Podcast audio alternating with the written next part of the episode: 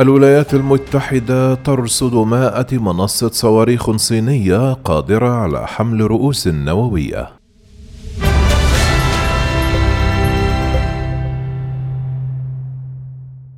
أكثر من مائة منصة صواريخ جديدة للصواريخ البالستية تبنيها الصين في صحراء قرب مدينة يومن هكذا تحدثت صحيفة أمريكية ما يمكن أن يشير لتوسع كبير في قدرات بكين النووية.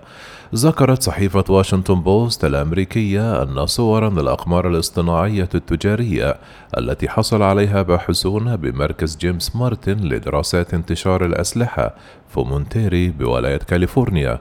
تظهر العمل الجاري في عشرات المواقع عبر شبكة تغطي مئات الأميال المربعة من التضاريس القاحلة في يوم بمقاطعة جنسو الصينية. كما تمتاز مواقع البناء الجديدة المائة وتسعة عشر بخصائص جرى رصدها في السابق بمنشآت الإطلاق الموجودة بالفعل لترسانة الصين من الصواريخ القادرة على حمل رؤوس نووية وفق ما نقلته الصحيفة عن المركز الأمريكي.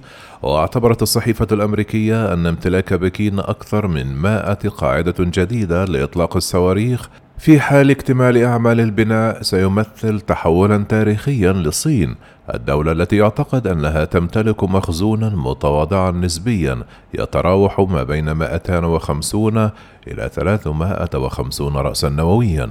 قالت واشنطن بوست أن العدد الفعلي للصواريخ الجديدة المخصصة لتلك المنصات غير معروف لافتة إلى أن بكين سبق ونشرت منصات إطلاق مزيفة في الماضي.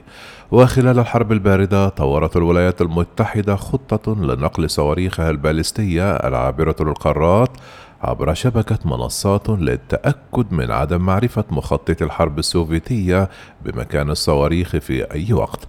أوضح الباحث جيفري لويس الخبير في الترسانة النووية الصينية وجزء من فريق حلل المواقع الجديدة أن طفرة البناء ترجح وجود جهود كبيرة لتعزيز مصداقية الردع النووي الصيني واصفا حجم البناء بالهائل وأضاف لويس حال إضافة المنصات قيد البناء في شتى أنحاء الصين إلى العدد المذكور.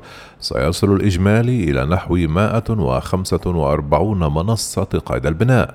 وتابعا نعتقد أن الصين توسع قدراتها النووية جزئيا. من أجل الحفاظ على ردع يمكنه الصمود أمام ضربة أولى أمريكية وهزيمة الدفاعات الصاروخية الأمريكية.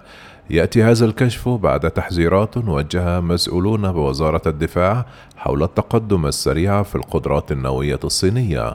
وقال الأدميرال تشارلز ريتشارد الذي يترأس القيادة الاستراتيجية الأمريكية المسؤولة عن الردع النووي خلال جلسة بالكونغرس في إبريل نيسان الماضي أن هناك توسعا يحبس الأنفاس قيد العمل في الصين ويتضمن توسيع نطاق ترسانة الصواريخ البالستية العابرة للقارات ومنصات إطلاق صواريخ متحركة يمكن إخفائها بسهولة على الأقمار الاصطناعية.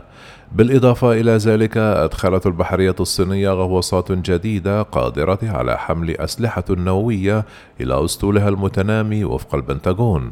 ووفق تحليل جريدة واشنطن بوست يمكن أن يوفر مشروع بناء المنصات للصين وسائل أخرى لإخفاء أقوى أسلحتها لافتا إلى أن مواقع البناء التي شهدت في صور للأقمار الاصطناعية مصطفة على مساحتين واسعتين من الأرض وتغطي أجزاء من حوض صحراوي يمتد إلى غرب وجنوب غرب يومن كما أوضحت الصحيفة أن كل موقع منفصل عن المواقع المجاورة له بمسافة حوالي ميلين والعديد من تلك المواقع يخفيه غطاء ضخم يشبه القبة.